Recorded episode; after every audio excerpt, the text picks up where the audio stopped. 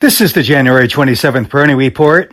It has become a challenge, if not a competition among economists, to predict just when, if at all, a recession will surface.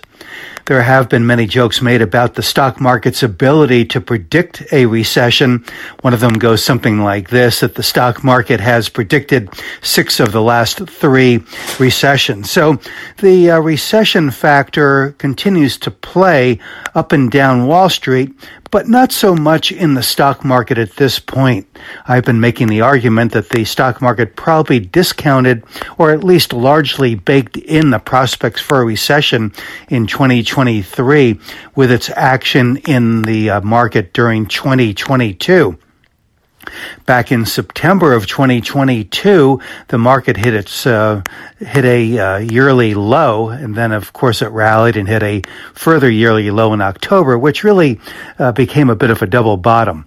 But in that September low, in that initial uh, yearly low set in September, in looking at the uh, sentiment as uh, surveyed by the American uh, Association of, Invest- of Individual Investors, the uh, bearish sentiment rose to its highest levels since the financial crisis.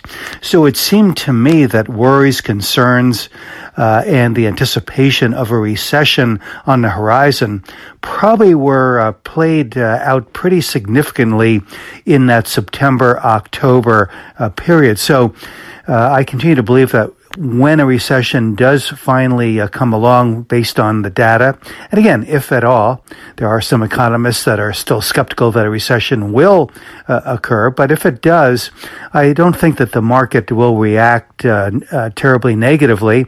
In fact, uh, I think it'll be at uh, levels well above where we are currently. The structure of the market uh, continues to build uh, quite nicely. The uh, foundation becomes uh, more sturdy by the day, especially with the resiliency uh, that we have been seeing playing out on a daily basis in recent days and weeks. So it is allowing the market to once again build support at these incrementally higher levels.